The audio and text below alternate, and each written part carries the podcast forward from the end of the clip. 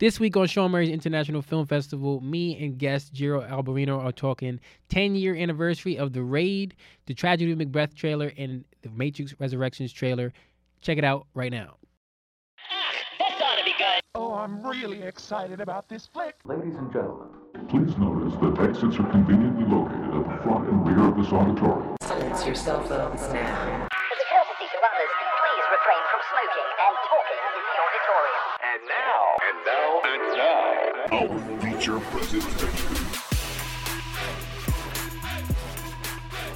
Welcome to the Sean Murray International Film Festival. This is week two of the festival, and uh, this is the only film festival that you're going to listen to.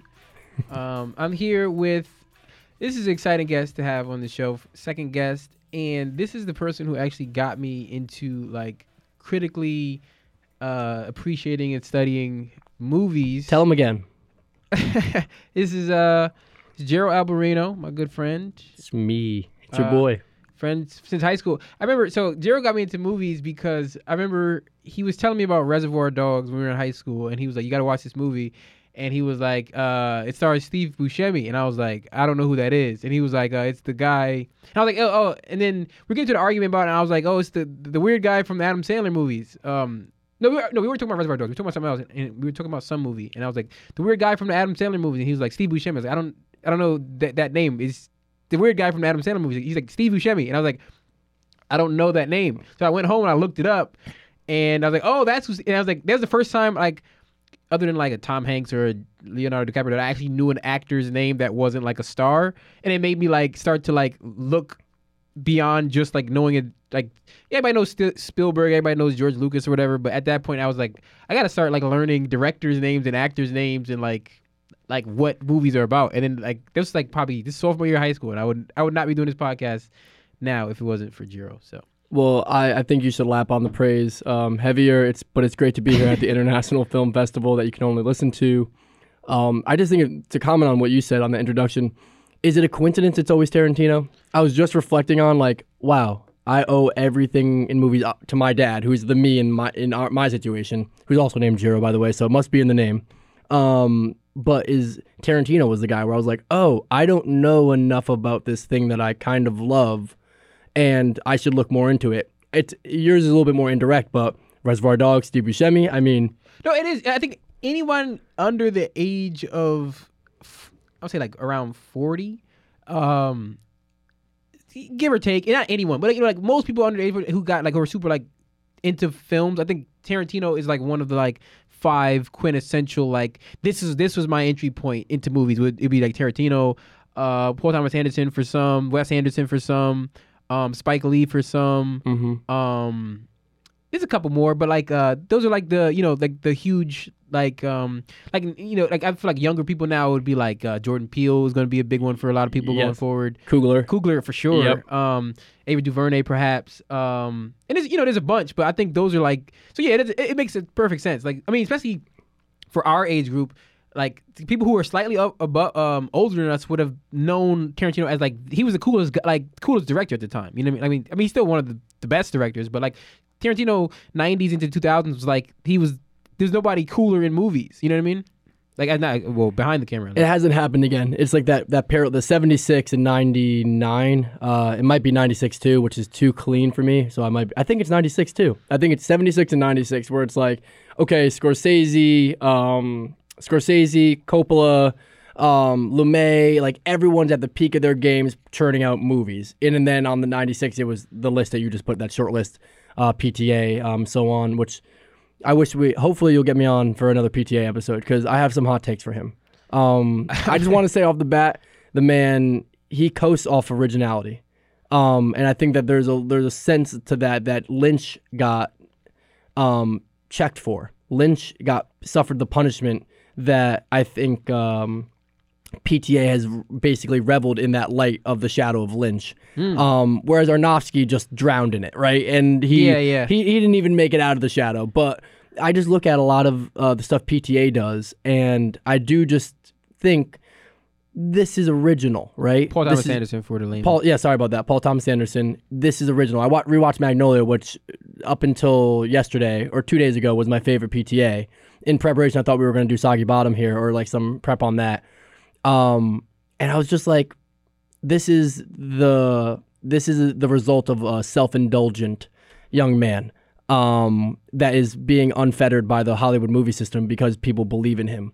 Um, and I think he's gotten more leash than anyone else. He's the least prolific, least um, successful, most um, forgotten about in a good way, in the sense that he is not criticized at the level a Tarantino or a Coen is is criticized. So he gets to have almost a unbreakable shell of perfection, right? Where he's just he's great for those independent art film cinephiles, and he people who are not that don't even pay attention to his movies. Whereas if you're not a cinephile, you're gonna go see a Tarantino movie, right? Yeah, yeah, yeah. If you're not a cinephile, you're gonna go see a Coen movie.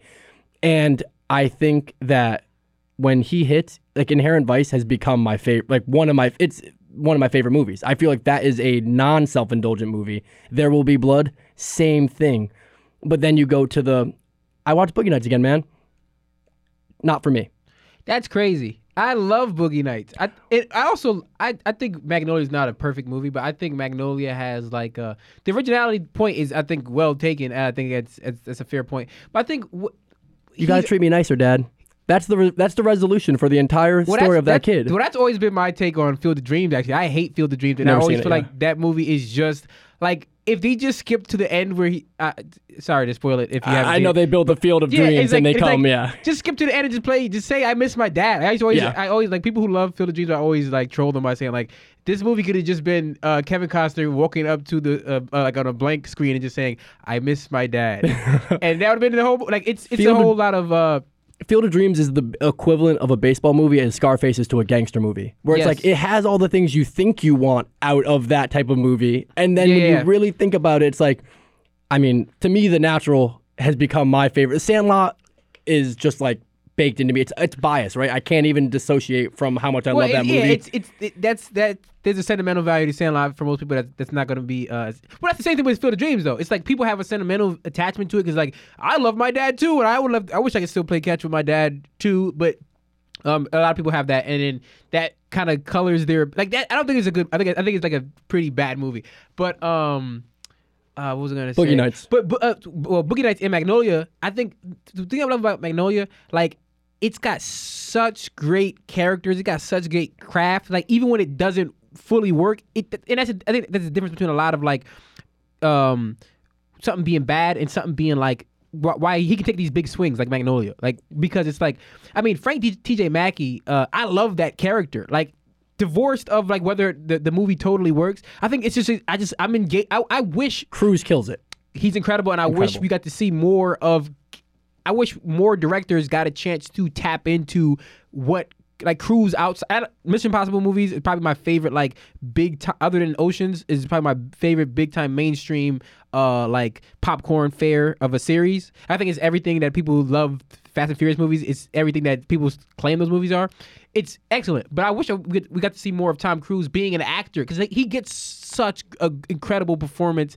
He out of taps into Cruise. something that's so real though, because that is him though, right? Yeah. Because that is what Tom. That's Tom Cruise ego, right? Well, that's well, that's just well, it's like- fully it's- his it's- ego. It's when with the great um uh there's actors who who are who are has such a talent of like like when somebody gets something good out of Adam Sandler. And Mm-hmm. Adam Sandler's good, but but like when, when a dramatic director gets something good out of Adam Sandler, they key in on okay, this is what he's good at. Let's repurpose it. Like Adam Adam Sandler's characters always often have a lot of rage, you know, but it's comedic rage. What if we repurpose that into nervous and like Aggression, anger? anxiety. Yeah. And and you get Punch-Drunk Love. Amazing. Again, PTA. Amazing. Um, you get Uncut Gems. You get um uh even um the Meyerowitz stories. Uh, Noah Baumbach, the Netflix movie. Uh, if you haven't seen that, that is um to the listeners out there. That is a very good underrated Netflix movie from 2018 or 19. Um, Dustin Hoffman, uh, Adam Sandler.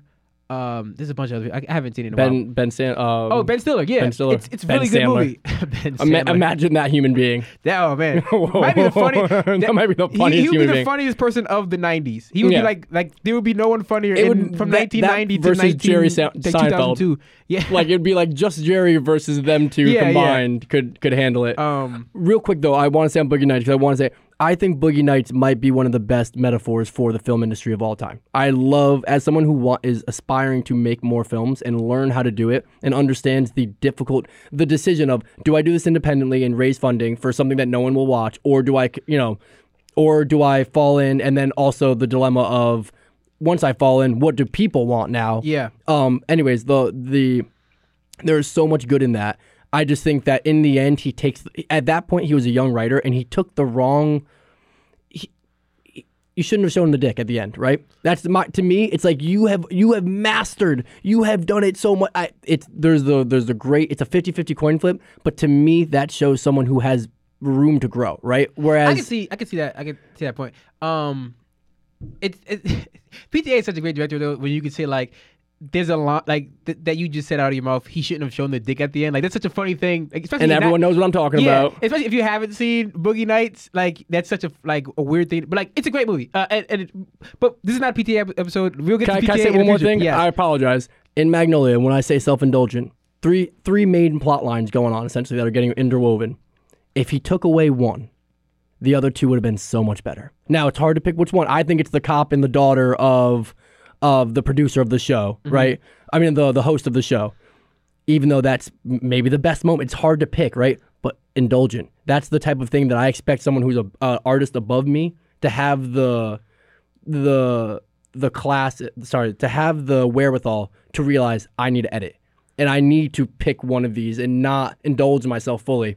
Anyways, that was my last thing. Love PTA. What he, his shit is better than ninety eight percent of everything else. So Wait, I mean, it's on a scale. think is like one of those things where you, uh, my bad. Um, you have to, you're criticizing him because he's that great, though. You know what I mean? Um, Exactly. but Let's go. Sorry. okay, we got it. We're gonna get to the, I'm calling the newsletter segment, uh, in a second. But first, I have these questions I ask every guest on the show. Mm-hmm. Um, so I'm gonna start with, what's the first movie you ever remember seeing? So first movie I ever remember seeing is Snow White and the Seven Dwarfs on VHS. Um, ran that thing dry. I that mean, was like a, you. That was big for you. pounded it till it was literally when I say dry, I mean like the film was like no longer able to be used by the time I was done with it. First movie though, I like to make a distinction that I ever saw in theaters. Uh, Star Wars: New Hope when they re-released it in theaters. I remember the gummy. I got gummy bears, and my dad got snow I used to caps. always get gummy bears. and it was just like movies were made for me. I'm tingling just talking about it because it's like that was the day That's I walked incredible out of first movie, An unbelievable. Yeah, and, yeah. and to think about it, parallel to my dad, who was born in '69. So when Star Wars gets released, what is it, '77? 77. So he's eight. So he's eight. So I'm pretty much seeing. I was five, I think, when Yeah. I, when they re-released it. I'm experiencing the same eight, uh, am I the same, the same psychological. Yeah, yeah. stage? You Yeah. know, this perceiving That's, this thing. that's your formative experience for movies is seeing that. That's incredible. and I just got and they released it once like every w- month. It was Yeah. like it was four, five, and six. It was like it was like the three best first movies you could have ever watched on on. 'cause Yeah. it- Amen. Isn't that amazing though? Snow White twice. Last week, uh, Cowboy, I was asking him what. Um, I'm gonna get to the question later, but I asked him something. He, I love he said. Snow White, so it's funny that uh, Snow White came up uh, twice. Um, okay, worst movie you ever saw in theaters? Ooh. Um. I've already wasted so much time. I'm gonna have to pass on this one. Uh, there's not many. I, I really like the movie theater experience, and I normally seem like I like to Yeah, I like to have fun. I, I, don't can't like. remember mine either because I'm especially once I got older, I got very selective Oh. about the movies I would even choose to see. I know what it is. It's it's Captain America, the first one. I fell. That's the worst movie. I I went to go see the midnight premiere, and I fell. It's the only midnight premiere I've ever fallen asleep at. um, and I was just like, I, who knows what? School, by the way, school schedule should be illegal. It was like we were waking up at six a.m., staying up till two a.m. Like it's insane the amount of like energy you the have, and then insane. and it's like, yeah. So, anyways, I might have been dead from you know working a job. You know what I'm saying while in high school, but I remember falling asleep, which means I don't remember the movie, which means I didn't like it enough. That's fair enough. um, no, somebody had a great tweet uh, of, uh, a while back where it's just like the the concept of school is so insane. Like we were running, they had us running laps at like 7 a.m. and then going to class sweaty. like, It doesn't make any sense. um, what's your favorite sequel? With a number? No, just favorite Oh, sequel. Favorite sequel. Um. Wow, I feel like there's a really easy one for me right now, and I cannot think of it. Favorite sequel. Does it have to like? Does it have to be like? It's not like um A direct gun to your sequel. head. Like Yeah. it's like. Well, it is gun to your head. It, it's not like uh, I'm not gonna hold this against you when you die. Like, well, Gerald told me actually his favorite sequel on the podcast was this, and then in his diary, I found out that his favorite favorite sequel was something like "You'll Be Fine." Yeah, I got a. I, I guess it will be a horrible one. Um, but it is one I come to probably the most often, and I, I would say it's Kill Bill 2. Um, that woman deserves her revenge, and we deserve to die. Yeah, is one of the it's best one of lines favorite lines ever. Yeah, we talk about that line all the time. all the time. It's better in the first movie technically uh, Yeah. when he initially cut it, but um, yeah, and yeah. What's the next one? favorite movie with a number in the title. I'm gonna drop a little movie knowledge because I want to do that when I stop by on the uh, in the in the international community. Godfather Two, Hmm. because Godfather Two was the first movie to ever have a number in it. Was it? Think about it, bro. I don't think that's true. It's definitely true. If for real, Godfather about- 2. It's the first time they named uh, a movie a sequel with a number. Oh, you mean a sequel with the number? A sequel, Okay, not okay. not like having number. Yeah, I no. I was no. say, what about eight not- millimeter? or Assault on Precinct 13. yeah, you know, like- no, not not yeah, to yeah. contain I want to say that's to that- be, but it's the first one to that's be. fascinating though. And it's like Coppola, you were just changing the game, just uh, like, and also Mario Puzo's. You know, like to do Yeah, that, like just I don't know. Just Well, you know what's funny about that is that is my least favorite. Um, Godfather one's way better, by the way. I like I like I love Godfather too. I love them both, but uh, that's my least favorite convention in Hollywood is putting a, n- a number at the end of a because it's. I don't know why they do it is because they don't expect audiences to remember like like um if they just named uh Raiders of the Lost Ark Raiders of the Lost Ark and then they came out with um uh, Uh, it's a he- hidden temple. It's like the it's Um, the evil temple, Temple of Doom. Temple of Doom. Yes. If they just named it, oh, what is- if they didn't have the Indiana Jones thing on front of it, people they they figure like people wouldn't like for for movies that don't have like the Indiana Jones and the they don't believe that audiences will, would remember would realize that this is the same series. So Mm-hmm. if it was like um uh. I don't know. If, if, I think if- Indiana Jones was If it was The. Godfather, right, and Yep. then and then the second movie was called Michael Corleone's Big Day Off or whatever That'd be great. they don't think that people would know that it's so they, they started putting the two on there so it's like this is the same series but we're not going to say the godfather like it's not going to be like indiana jones which like indiana jones and the it wouldn't be like the godfather and the revenge of the you know what i mean Well, I think it's the worst thing in the world because, like, so for instance, my, every time my girlfriend like says "I love you," I say "I love you too." Colon the squeakquel. You know what I'm saying? Yeah, like, I always whatever two, and then I'll pick a really bad number two in a movie series franchise, and it's just like you can. It's just. It's it, the fact that I'm just kind of lobbing them up. You know what I'm saying? It's like I think you made a good distinction though. I'm okay with numbers only if there is not a colon. Like Godfather 2 is good because there is no Godfather 2 Michael Corleone's Revenge or The Yeah. Rise of Corleone.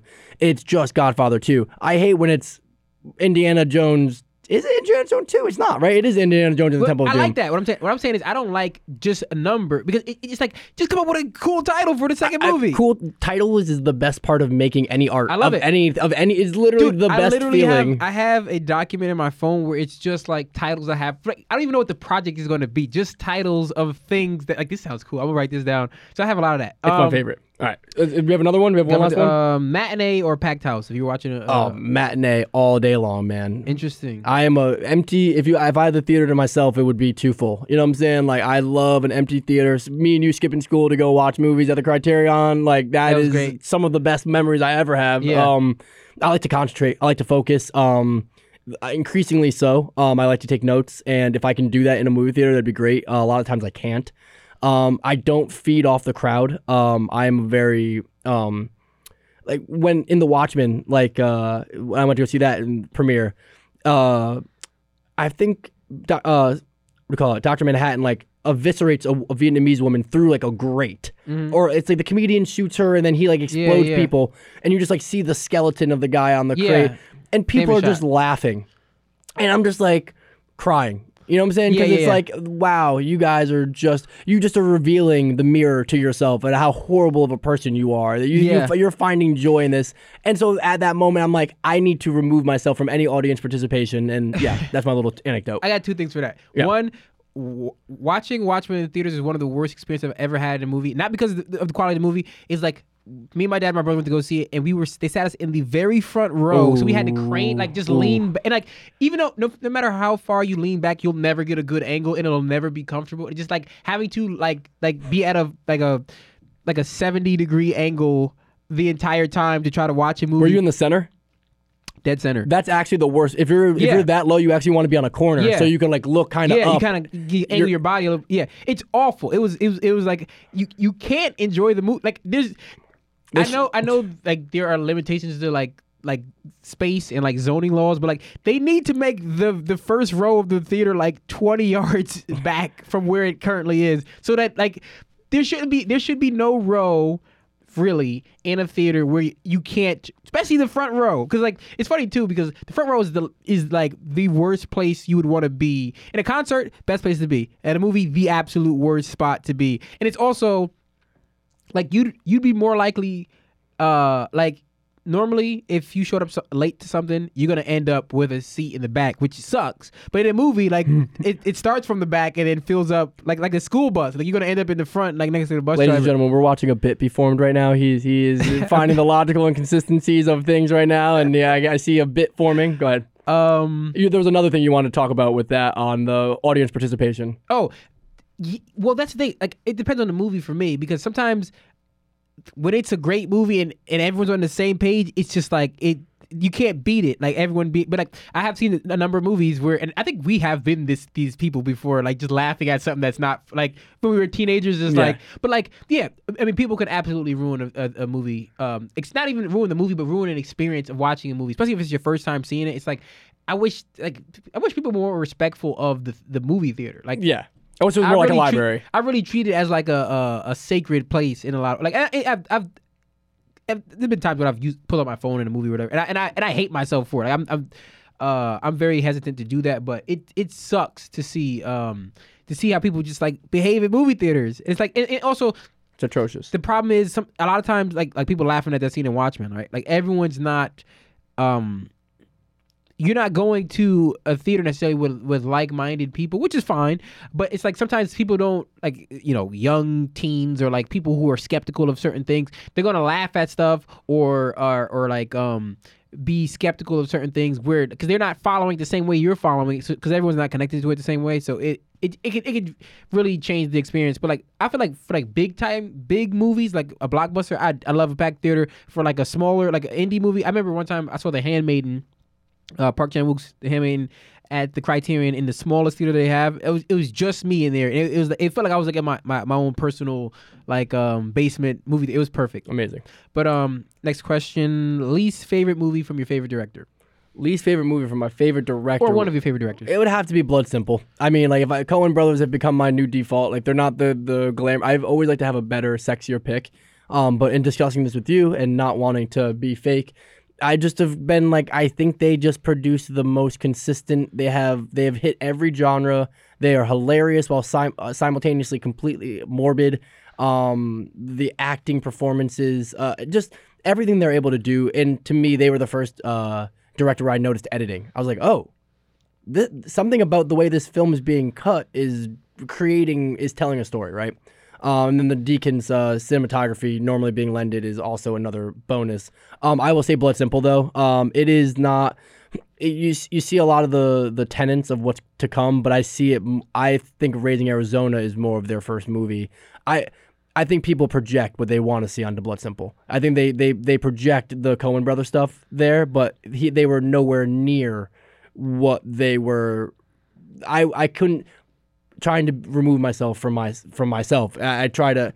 I think they wouldn't have. It wouldn't have been a guarantee. I wouldn't have seen that movie and been like, "These guys got something." Raising Arizona, I would have walked out a little like, "I don't know." I think that's true of a lot of directors where it's like because you know who they turn out to be in their You later see it. works. Like cause like um uh Tarantino's true first movie is this movie that never got finished or like the, the I still haven't seen it yet. my best friend's birthday. I never seen it either, but I'm sure if you saw that movie, you wouldn't say like, "This guy's gonna be the, the biggest thing," and you know, this guy's got to direct big time pictures. Like, you know, it's not gonna. Like, it would be. There's a witticism probably one every ten pages Yeah, of, it- of the it- screenplay, and they're like, "Oh, maybe he's got some good dialogue." Yeah, yeah. You know, like Um. Uh, final question. Uh, f- preferred movie snack. Like, if you were, what's your ideal? Um, I think my favorite is is popcorn. If I had to just keep it simple. Um, but shout out Mr. Robot with the popcorn and uh M and M's. Yes. I'm gonna raise it up another step. You can do popcorn, gummy bears, and M and M's, or just gummy bears and M and M's.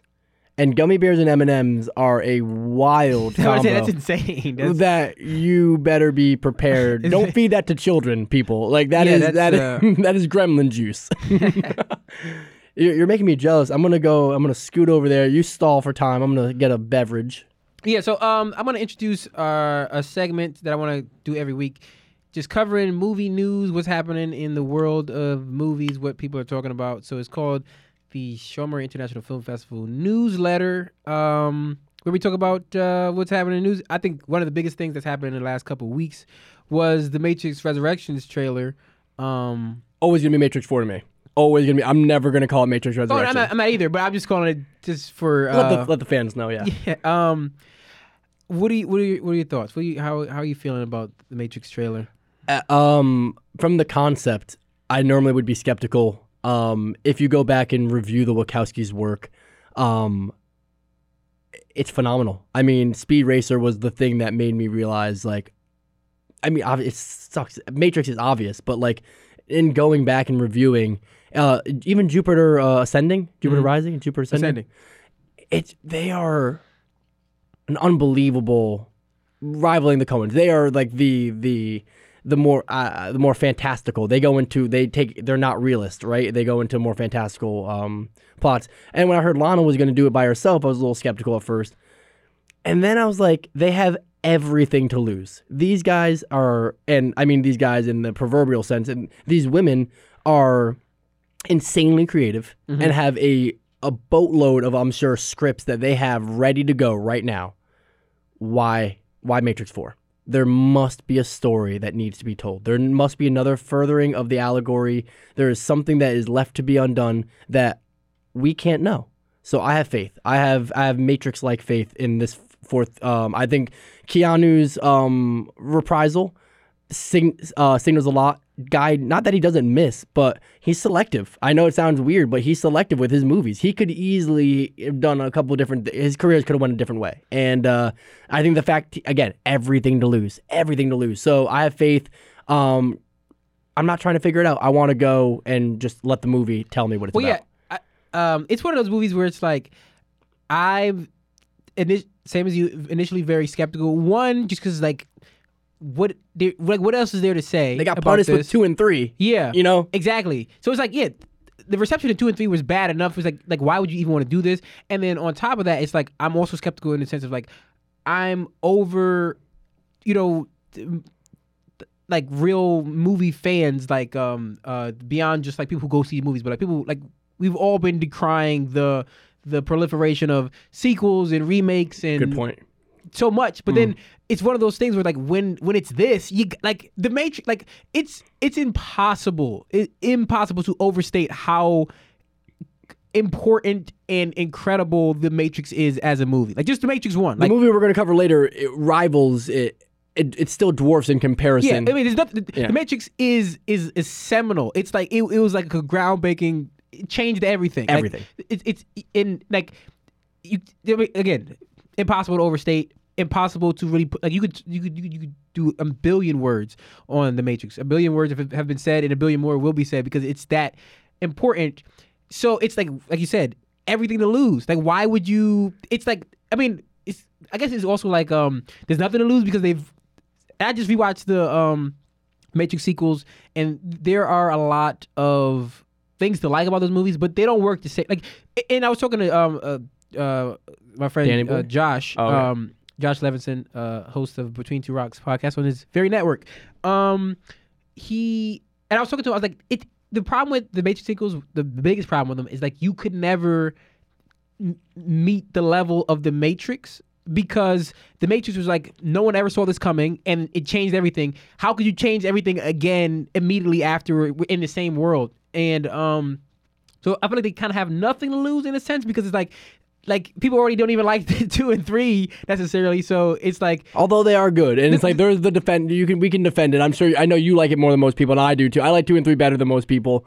Um, but bottom line is you can't refute that Matrix One stands alone, right? Like Yeah. it stands by itself. It you minus the fact that they re they loop the Matrix, which you almost could have gotten from even the first movie, but that's a little projection there. It, the first movie says everything it needs to say about the social issues that they need to say it about, right? Yeah. They're, they they hit everything. Everything from the Matrix two and three is what was cool about the Matrix. Let's do more of that. Not Mm-hmm. what was what was mind bending about the Matrix. Let's dig deeper Well, into those that's, topics. That's, my biggest issue with um the sequels is that they don't. I feel like philosophically it doesn't. I mean, the architect scene in Matrix Two is probably as good as almost anything in those those like Matrix One. Like it's a crazy thing to say because Matrix One is so good, but the architect scene when he's in the room with the TV screens is incredible. But I wish it was more philosophical and less. I hate all the Zion stuff. I hate all the Sentinel stuff. Don't whatever. explain it to me. It's like let let me. That's the big thing that I mean. We can talk. That's what we're going to talk about with this next movie. Is like I don't need you to explain anything to me. You know what I'm saying? I don't need like.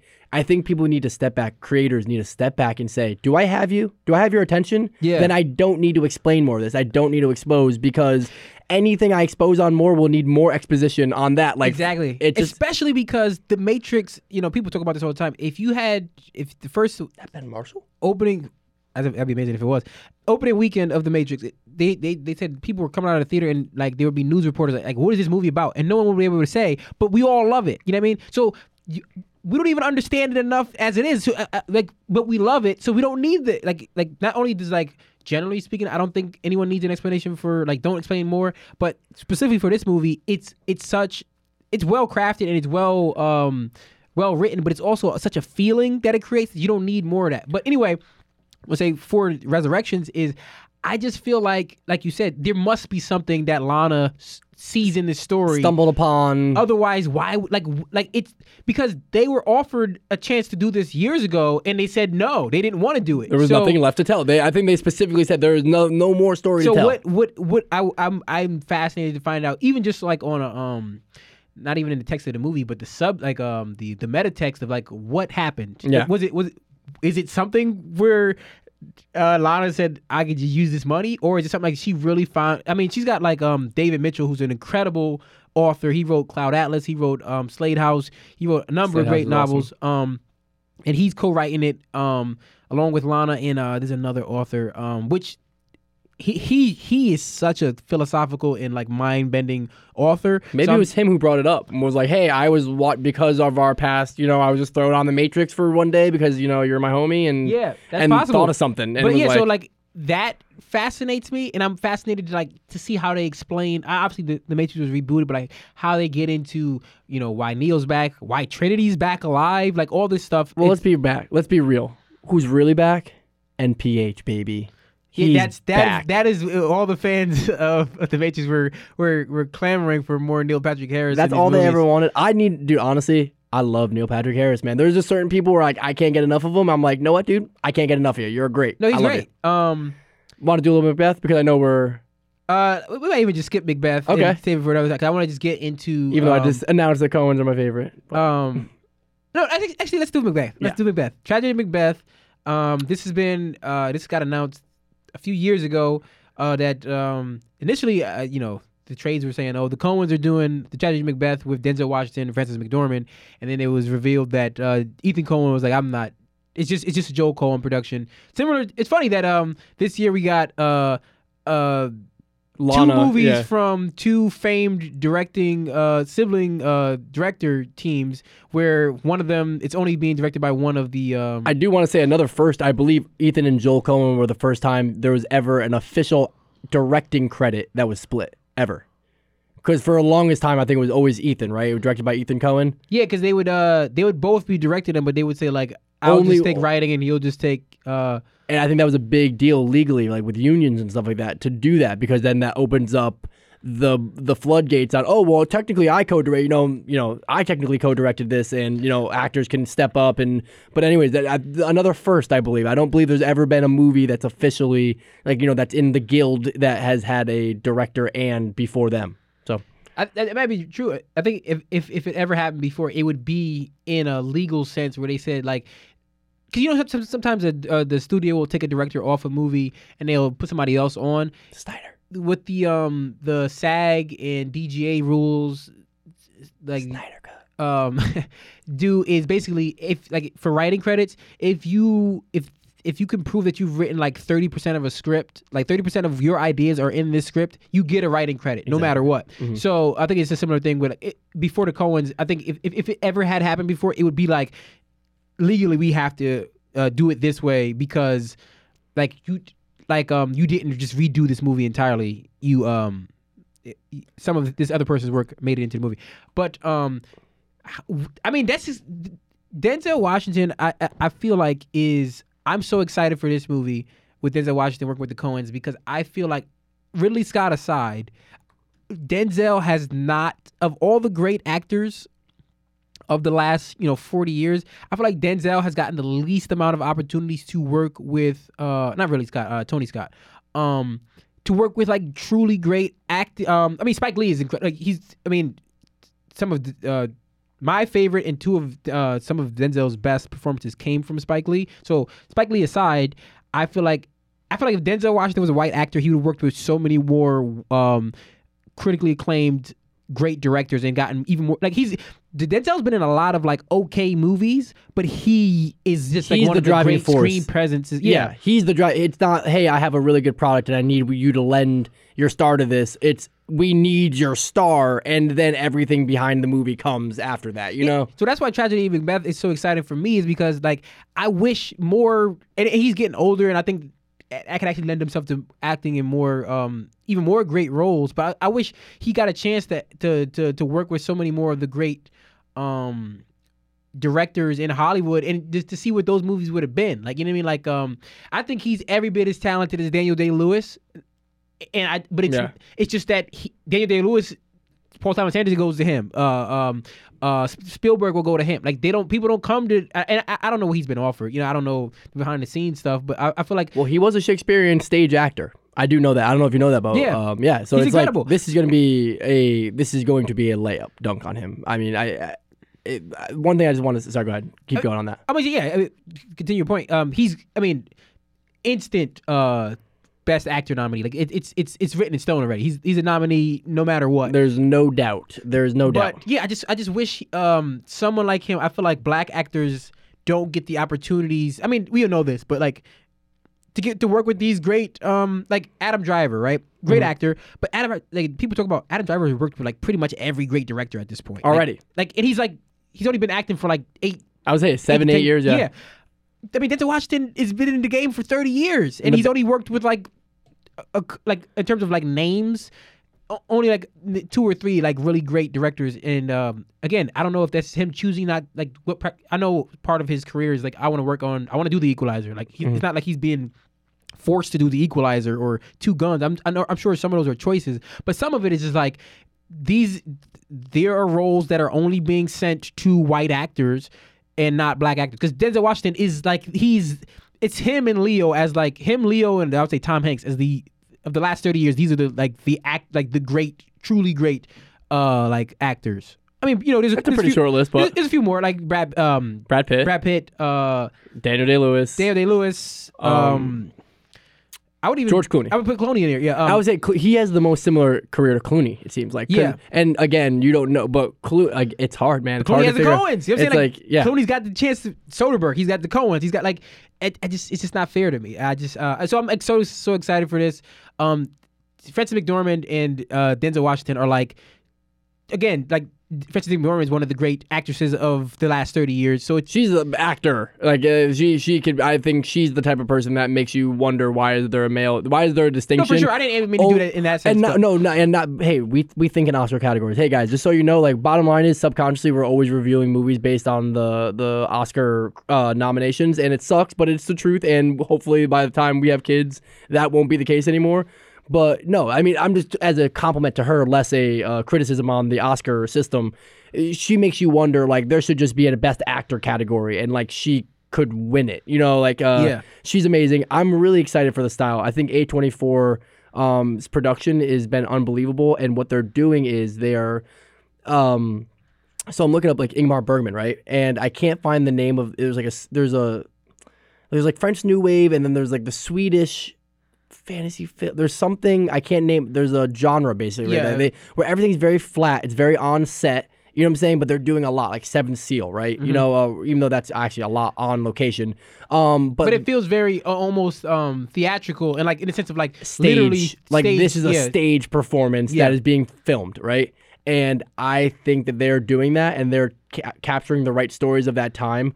Um, I think the I think it's gonna be amazing because they're doing what's like, hey, imagine Ingmar Bergman had the tools we have today. What would that movie look like? Yeah. Black and white though, still, right? You know what I'm saying? Yeah. Like, but hey, they had the the clarity, the production value, et cetera, et cetera. What? Is, how much cleaner will it look? You know, little little things like that. How many? You know. Best rule of thumb is 85% of the of 15% of the effort will get you 85% of the result. 85% of the effort will get you the last 15. Mm-hmm. So it's like that's the money, right? And it sucks as someone who aspires to make films. It's like, damn. Bottom line is, what's going to make this film look better is money.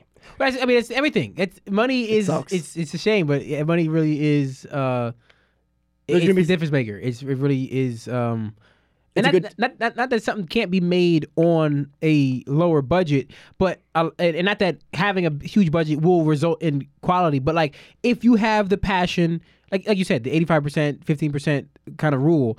If you have the passion and you also have people willing to fund, like you can make incredible things. Like I mean, Apocalypse Now doesn't get m- made without um uh, Coppola just they say like I'm gonna spend as much possible money as possible. Like I mean, I- it, it's what you don't do as a director. You go, you don't go over. I mean, he went over a year over schedule. He went so 17 miles of film. Like, a million miles of. Film. It was a million? It's it's, it's crazy. I said 17, and it's a million, guys. Like, think Um, about that. Think about editing that.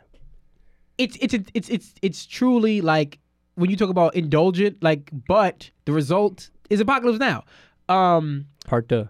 but uh, yeah, money is is huge. But yeah, I, just, I mean, I'm so excited for this. It's just like I, I just I wish you know you can't go back in time, but man, if we got to see Denzel working with like Scorsese or That would have um, been amazing. who- amazing that he didn't hasn't worked with Scorsese, to be honest. whoever you know what I mean like um uh The the Coens before the Coens. I was say I was Yeah. say Coens before this um Paul Thomas Anderson whoever He can't be in a Tarantino movie. I feel like I I, I don't feel like I I, feel could like see it. I could see it in like a kill, like not Kill Bill, but like um, like an Inglourious Basterds kind of vibe. I could totally like, or It's interesting. or like um, not Hateful Eight, um, Hateful Eight, like um, that Eight. kind of I, I like later period. Tarant- I can't. I, again, it's hard. I- It's hard I to see see him in any without. period. I It's him- hard to see it without. I could see it in any like I could see him. Like a '90s Denzel and Reservoir Dogs. I don't know if he necessarily fits in that movie necessarily, but in like that style of or No, he would he could fit be in Jackie Brown. Dogs. Yeah, me, like when he was do- like, come Yeah, on, dude. of Like, course, he could absolutely like. that's a that's a great. I think Reservoir Dogs even right there is Yeah. a great one. It's like what there's I he could be any character. He could literally have been any character at that table. Yeah, Um, except for probably no. I think he would have done a great uh Mr. Brown, which is the guy that cuts the ear off, I believe. Um, who is my favorite, Mike Madsen. Yeah. Um, but yeah, speaking of budget though, the budget of the raid was guess how much? Uh, I'm gonna say eleven million dollars. Eleven million. Yeah, Uh, ten percent of that. One point one million. You know, dollars. what? I should have known that because it was an Indonesian production. Uh, which there's there's no way you're gonna get eleven million dollars. Uh, for for for that. It's this is the type of stuff people that you need to understand. Like one, watch that movie, and there's a lot of stuff that you can comment on. I mean, in terms of like, yes, like they're they are going cheap here, right? And when you think about what gets done though, compared to things like, guess how much the budget for SWAT was, starring Colin Farrell? Seventeen million. Seventy million dollars, early two thousands. Imagine what this guy would have done with seventy million dollars. It's insane. Oh, let me just introduce this. Uh, Oh, I this part. apologize. My This- bad. So I wanted to talk to Jero about the 10 year anniversary of uh, Gareth Evans' 2011 Indonesian action martial arts thriller, The Raid. Um, it was directed, as I said, by written, written, directed, and edited by Gareth Evans, who is a Welsh filmmaker. Um, he had made one film previously called Merantau, also a uh, Indonesian production, and um, it is, I believe, one of the probably three most influential movies of the last ten or so years in in, in its uh In action? in action. Okay, I was saying- no, yeah, nah, yeah. not overall, but like yeah, Yeah. in in uh in action, um, it was uh essentially remade in America as um well one Dredd, the Judge Dredd uh, remake in I think it was 2012 or 13 was directly um almost like a beat for beat sort of like reskinning of this movie. They basically put the Dredd uh character in this world. Like it's it's essentially that um there was a there was a sequel, um, and there was the uh there was a kind of uh kind of rip off of this called uh was it not Attack the Block? That was the um um trying uh, to think of what. the Block is the oh, it's the John one with Big- the with uh, Walker, right? yeah Paul Walker Paul Walker. That's what I was thinking of the whole time. like I, Um, it's like uh, it's like the Thirteen Heights, or it's like uh. Oh, Give me one man. second. Uh, Just type in Johnny Wa- John. I'm gonna I cut, said cut this John part Walker. It's out. Paul Uh, Walker. um, Uh, actually, keep this part in and uh, double it and then triple it. hold on, I'm just gonna look it up. You can cut this all. Cut all of out. that. What You is it? sure you're looking at Paul Walker? Because it should be like the first thing that comes up. I think it's called Brick Mansions. Actually. Yes, I think you are right. Actually, Yes. 2014's Brick Mansions, which is uh I mean essentially just the raid. It's it's the raid in America and it's nowhere near as uh What's the budget of that movie?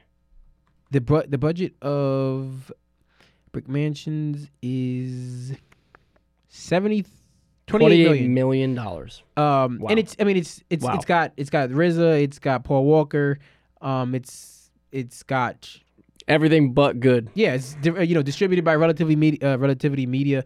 It's it's it's a testament to um how sometimes money doesn't equate to uh, a, a quality because w- what you have to have is the passion and the the talent behind the uh, the camera that really is. I mean, one for one thing, um, Asian action films, especially martial arts, uh, it's they're almost universally always better. Like if it's, if it's an Asian production made in Asia, whether it be uh, in, whether it be Indonesia, whether it be in Thailand, whether it be in uh, obviously uh, Hong Kong cinema of the '80s and and uh, beyond, is some of the best action all time. But like even when sometimes when they get those choreographers to work on uh, the American remake or the American production, it, they lose out because the style of filmmaking is is so much different. I, I watched this video on Jackie Chan one time, and he was talking about how uh, just the way they edit action um, is so much different. Where like you don't even feel the impact the same way when a punch is thrown. Like he's like like in in in Hong Kong, what he would do is he would have the master shot, which is the wide shot, he, him throwing the punch, and then he would cut to um, and you would see the punch land, and then it would be a second shot from the side of uh, the other side of the actor, where it's the same shot from the other side, where you see the punch being thrown still, so that it feels like the the punch is extended through the cut,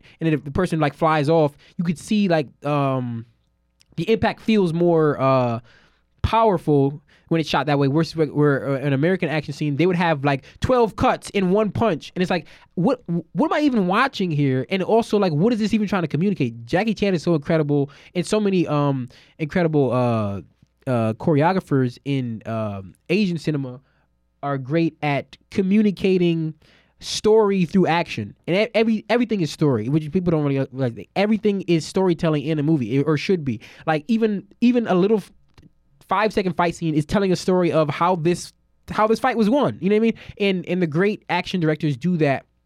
And um like if you're not getting um that kind of talent behind the camera, uh it's just not going to feel the same. It's I mean Paul Walker is never going to be as fighting as well as Iko Uwais, who's uh, the star of the raid because Thank you like, for saying that. Not letting me. uh, letting because me I mean, he's is uh, a lifelong practitioner of uh, Silat, which is um, uh, Pencak Silat, which is uh, the martial arts style, Indonesian uh, martial arts style, practiced in this movie, and it was popularized. Uh, That's all he was doing. He wasn't an actor, man. Yeah. This the uh, Garth just saw him like practicing in the park one day and was like, "Hey, I have a film. Want to like?" Yeah, and that's how he got into Merantau, and then he they they choreographed these movies, and he stars in them. Him and uh, Raran uh, Yuhan, who is the um, he plays Mad Dog in this movie. He's uh kind of the the underboss of the main uh, drug dealer. I knew he was the. I knew he was the core, one of the choreographers. And uh, I mean, you're never gonna have somebody sell it as well as those guys, unless it's somebody like you know Keanu Reeves, who I mean, Keanu like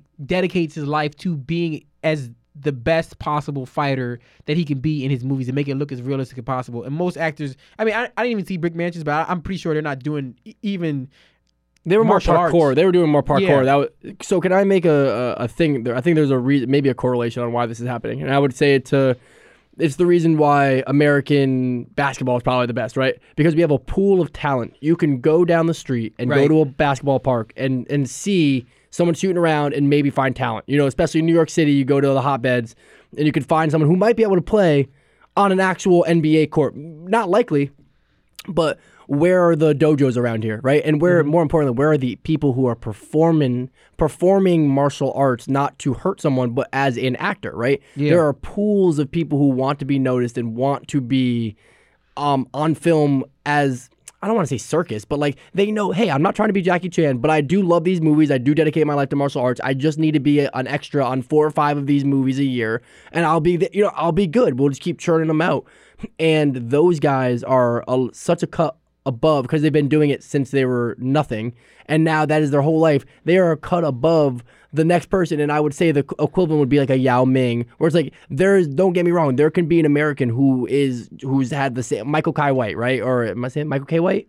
Um, Michael Jai White. Michael Jai White. Yeah, Um, it's actually uh, opening in a studio in New Haven. that's great. I you know I know he was a Bridgeport native, and I know they said that uh, he like kicked the high beams of his gymnasium, which is like you don't doubt it when you know the guy. Yeah. You know what I'm saying? Like when you've seen the guy work. But anyways, not saying it's not possible, but the pool of Yeah. is For what makes every one Michael Jai White, there are a hundred whoever else's. You know what I mean? Like Training with each because, other. Like I mean, martial arts is not as much of a part of our culture here uh, because like it's it's uh it's so much easier to train a martial artist to be an action star than it is to train an action uh, an actor to be a martial artist. Like Absolutely. because like you you can there's there's there are kind of cheats uh in in acting where you're like this guy doesn't have to he's not you don't have to he's not doing um he's not doing Macbeth here necessarily. Not, not to say that he's incapable, but I'm saying like you don't have to like have um, a martial artist necessarily um, doing Hamlet uh, soliloquies. You can have him like this movie is is there's probably if you condense it's probably five minutes of total dialogue in this movie. It's almost all told through action and um visual uh visual storytelling it's it's it's so it's so lean and efficient and smart and inventive there's so much to love about this movie. So much. Um, I didn't even think I gave the rundown of the the plot of the movie. Basically, the plot of uh, the raid is there is a um an Indonesian uh police team, uh basically with their version of a SWAT team, who has to um there is um they are conducting a raid on a uh, apartment complex run by a drug lord who um kind of runs the city. He specifically runs this building. Like he has control control control of this building.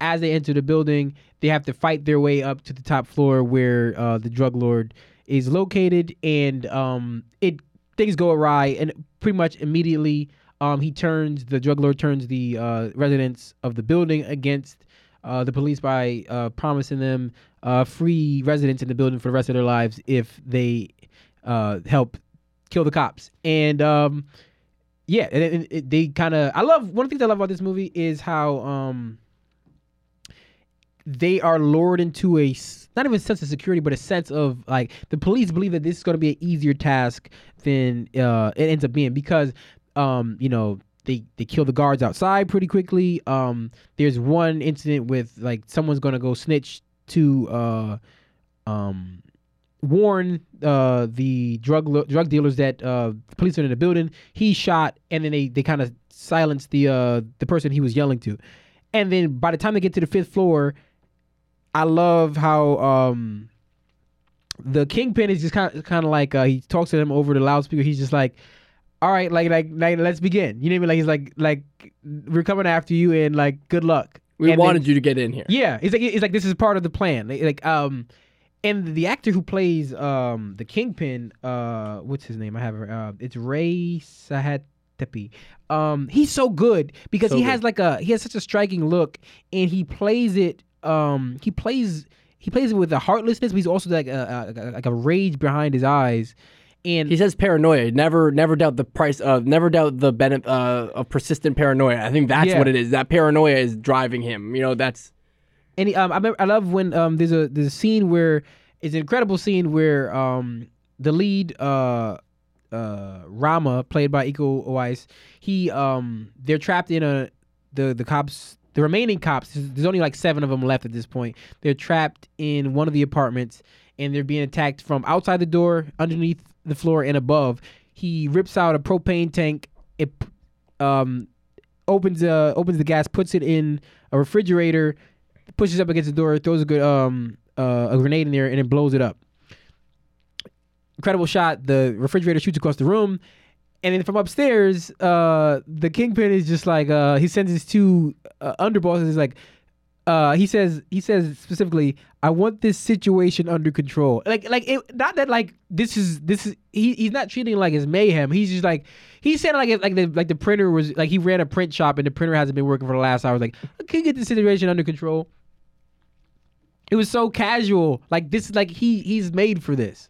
No, it's uh he the so this is what I'm gonna say. I think it's hard to judge the acting in a foreign language film. Um, personally, I'm a language driven person, and I I hear a lot of you know sarcasm and aggression and anger, and I I take that. I still watch subtitles on even English movies. Um, I think the dialogue here was weak. It was mostly exposition, but the acting was phenomenal. And I've heard some other complaints, and I don't know where they're getting it from. Um, the the dude who was the the chief leading the the SWAT team, not the the dude who's like the the white haired. Uh, So you talking about Joe Taslim? He's like the um he was like the the special ops leader. yeah he plays uh actually plays uh Sub Zero in the not Sub Zero um yeah he plays Sub Zero and then and then new Mortal Kombat. He he, Um, fant- he was so fantastic, man. I mean, like there's and then uh, just basically the acting in the movie was incredible. There there was stories being told, um, and even the biggest thing I noticed was from an extra standpoint. Anytime someone got punched, I think they were actually punching each other Well, that's because they were like the the the cheeks and the lips were like being smushed and it wasn't fake. It was like I, I just was like looking at their mouths as they got hit and I'm like, oh, they're getting punched right now. Well, that's one of the things I was uh one of the points I make about like really good martial arts filmmaking is you feel the impact of every pu- even like, sometimes I mean You a feel lot of everything in this yeah, a lot of martial artists uh, in um, especially outside of the U.S. They talk about like, oh, we were we were throwing punches. Like, yeah, obviously we we're holding something back, but like we're making contact because it, it looks better. But um, but also because these guys are lifelong practice practitioners of Silat and um, they also choreograph the, choreograph the fights. It doesn't feel like they're going through the motion. So not only are you getting like the like every punch every kick, every uh, bullet hit, every like machete like cut, whatever, it all feels visceral and real.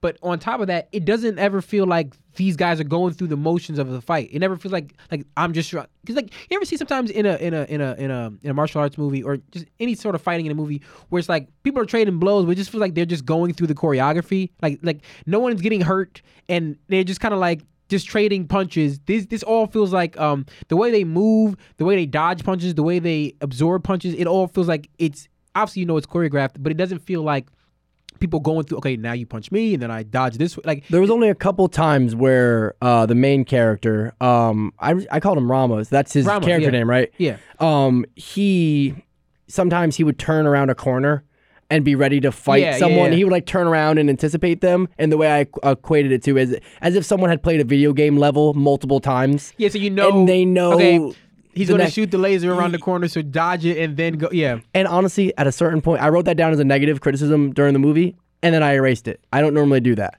I did that because there's just so much goddamn action that there's the three or four times I noticed that out of the hundred times he had the opportunity to do that, it's like at a certain point these are human beings not fighting. So like it's gonna not be real. And you know, there's just those things, man, where it's just like at a certain point you know what you're going into a movie for. And, you know, I'm just going to kind of cut to my opinion of this movie. And I would put this in the way I rate movies is just a grading system, like literally F to A and A, B- and A plus, you know, being uh, extraordinary. And I rate, I rated it an A plus. And the reason I rated an A plus is because I think my new criteria is what makes you rewatch a movie? Mhm. And I think it's the perfect question to ask because sometimes it's the thought. Sometimes it's the cinematography. Sometimes it's the editing. Sometimes it's the acting performance. Sometimes it's just the fucking story, right? Yeah. Sometimes you're seven years old and Snow White's on and you want to watch something that comforts you. And that, and I think by looking at it through that prism, all movies kind of come onto a level playing field. It doesn't matter the budget. It doesn't matter what the story was. It doesn't matter the actor, the director, or anything. What matters is, do I want to watch this movie again? And to me, I res- I you know a B plus is probably like okay, this is a good movie that I won't rewatch. it, that I put that in A. I put it A plus because of the cultural significance. Um, but I gave it an A plus because bottom line is I'm gonna fucking watch this movie again, Yeah, and I'm gonna seen it watch so it again times. and again Yeah. and again. And a movie that makes me want to do that is worthy of the highest grade. Yeah, I mean, it's it's interesting. Like one of the my criteria for a movie is like, is this movie succeeding at what it's tr- uh, attempting to succeed at? That's a right? great question. And um, great question. This movie uh had pretty like positive reviews overall, but I remember uh Ebert, Roger Ebert, rest in peace. Uh, to the great, uh, he gave this movie uh, one star out of four, and he criticized the lack of character depth. And he said uh, Gareth Evan knows there's a fanboy audience for his formula, and with special effects amp up the mayhem and senseless carnage. And I always quibbled with that review simply because there's no point in this movie where like it's the movie's not even really about the characters. Like I mean, if anything, there's too much character development. It's Yeah. like, hey, you don't need to know his The- wife's pregnant. That makes Yeah. him actually irresponsible. yeah, it's um, it's it's one of those things where it's like there's no part of me that at the end of this movie was like, man, if this would have been this is a B, but it would have been an A if I knew more about this guy's you know like what was driving him. It's like because it's such a bare bones premise uh, intentionally that I don't need to know more. There's a guy that we have to get at the top of on the top floor. That's all you need to know. You know what I mean? Like, like they, there's there's really no and, and and they do a great job even within that bare bones premise of of having good character moments. Like um uh Bowo uh Bow Wow um he's the kind of the asshole cop. Yeah, Um, yeah. uh he's the one who gets shot in the ear um pretty early on he's immediately you see him as an asshole he's, he's really established as like a antagonist within the protagonist of this like the the protagonist group and you get character depth with Rama uh, or a character development and like you see his true character by him uh saving his life. You know what I mean? Uh, I mean, one of the best scenes in the movie is when, when this is when the action, the, the martial arts really kicks off. Is when I think they're on the sixth floor. Uh, uh, Bowo has been uh, injured. He's been shot in the ear. He's also been shot in the in the torso. And Rama is carrying him, and he's trying to get him to an apartment of uh, someone who, who might help him. And he, as he, he has to fight off, you know, twenty assailants as he's holding up uh Bowo. Like so, like, and this guy, he he doesn't like this guy. no one Rama's likes the this best guy. protagonist Yeah. ever. He, the the thing I like the most about this movie, and wherever it failed in characterness and development, um, um, is that he was such a good person, and it's like, know what? I like the one-minded good person because in a weird way, that is the most dynamic character I've seen. You know what I'm saying? Oh, It's like, wow, this guy is nothing but good and positivity. We can question some of his motives on why he went and did this, but bottom line is he he was just a great guy, and I was rooting for him the entire. I never once was like, I kind of hope, you know. Sometimes you start rooting against the protagonist. I never once rooted against him. Phenomenal. I absolutely loved it. No, it's it's it's it's just, it's just, it's just excellent. Like it's sometimes something is sometimes things are underwritten and sometimes things are written just as much as they need to be. I don't need any more about this guy. I don't need any more depth for any of these characters because like I don't need to know like how um uh the the the drug lord became the drug lord I- or like or why what is his mo like it, he's a drug lord He's like a drug lord, and this is his building. and, that's, and it's one of the things I love about this movie is it's very lean. It's it's an hour forty, and it gets to the action like it, you understand the premise immediately. It's explaining the premises within the for the first three minutes, and they get to it very quickly. Um, there's um, I just want to run through some some other great scenes that I loved in this movie. There's the famous uh shot in the hallway fight with Rama as he's being attacked. This is when he's being attacked by the the gang of guys with machetes, and he kicks a door. He kicks a guy through a door, and uh, the to, at the bottom of the door is the only part that's remaining. And then he um he's fighting a guy in the hallway, and then he jumps backwards and pulls him in and like uh like slices his neck Oh. on the, the the door. That's and one of the best like at the time. No one was doing action like this. Like so, th- this is credit to Gareth Evans. Um, the dropping that when they chop through the hole with the axe, and then they drop the camera through the hole. I was going to say that it's another incredible, like Unbelievable. First of all, the inventiveness of like how are we going to shoot this? How are we going to maximize the space? Right. So it's like, you know, most times you these guys are trapped in the room. It's like okay, they're going to be trapped in here. They're going to try to either get out through the window or they're going to get out through the, somehow find a way out. But there's no. He's like, what if we go through the floor? And, Yeah. and that's one, it's it's brilliant as a filmmaking um choice, but also it's brilliant as a character choice because it's like okay, it's like they're gonna still think we're in here. This, guy's a leader, and that just makes you with Rama be like, oh, this guy is is a yeah, different like level. he's not the leading. He's Yeah. not. He's not the um the captain, but he has he he immediately assumes the role of like okay, like we're in trouble. I'm I'm skilled. Let's get us out of here. Yeah, that was my favorite thing. I was like, the best thing about him being the protagonist that I love was the fact he wasn't the captain. Yeah, he rose to the occasion. Um, yeah, that I mean, it's an incredible shot. First of all, again, brilliant to like put an axe through the floor and like let's let's, let's just go down, and because um and then brilliant like the the I mean Gareth Evans is so talented uh at like shooting on this budget, but also again maximizing the space, maximizing the um the the the filmmaking techniques to to tell the story through the action taking the camera down through the hole and then following the action through is is so is so smart. Again, I also love the um the the the refrigerator explosion with the propane tank. I thought that was excellent. Um I love the scene when um when the the machete wielder they're when they're in the wall. It reminds me of that scene from um, the Matrix, the first Matrix when they're in the walls, um, and they're being uh when when Cypher uh betrays them, Mm-hmm. and they uh they um they're fighting, and then they all slide down. Um, uh, all of the um the Matrix gang, Yeah. as I'll call them, the uh The Matrix Squad. the Matrix Squad. Um, yeah, it's, it's and he's so anyway.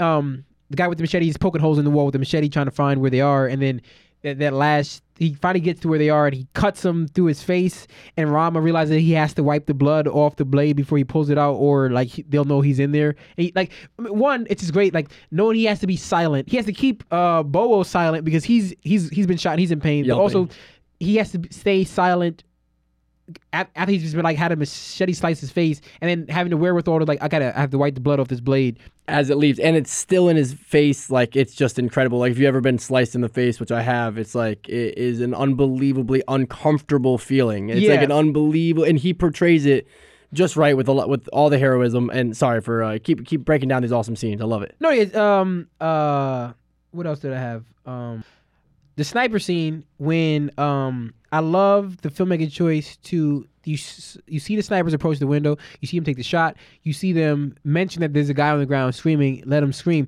but you don't see who they um who they shot until you do, uh, you uh, you cut to which is essentially the reverse shot of the police in the other building looking out the window to see who was shot and then they shoot that guy. Like it's such a brilliant thing to like to withhold the information. Like you know who they shot, you know they must have shot cops, but to to frame it so you, you see it all from the sniper's perspective and then you cut back to the police's perspective because there's no one outside. So you wouldn't have a camera down there. You And what I mean? there's two things about that scene in particular that I loved the most. And it was one, you watch them aim, right? Mm-hmm. You're watching their shoulders go up and down. They're they're aiming at they're watching the people, right?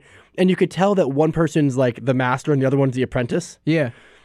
Talk about action revealing a story, right? Yeah. You, I thought those snipers were going to become a, a, an- an intense part of the story. Yeah, yeah, yeah. And anyways, just that that one little scene, my girlfriend noticed. it. She, I had to rewind. I'm like, "What are you talking about?" And she's like, "Just the way you see them do that." I'm like, "Wow, beautiful storytelling."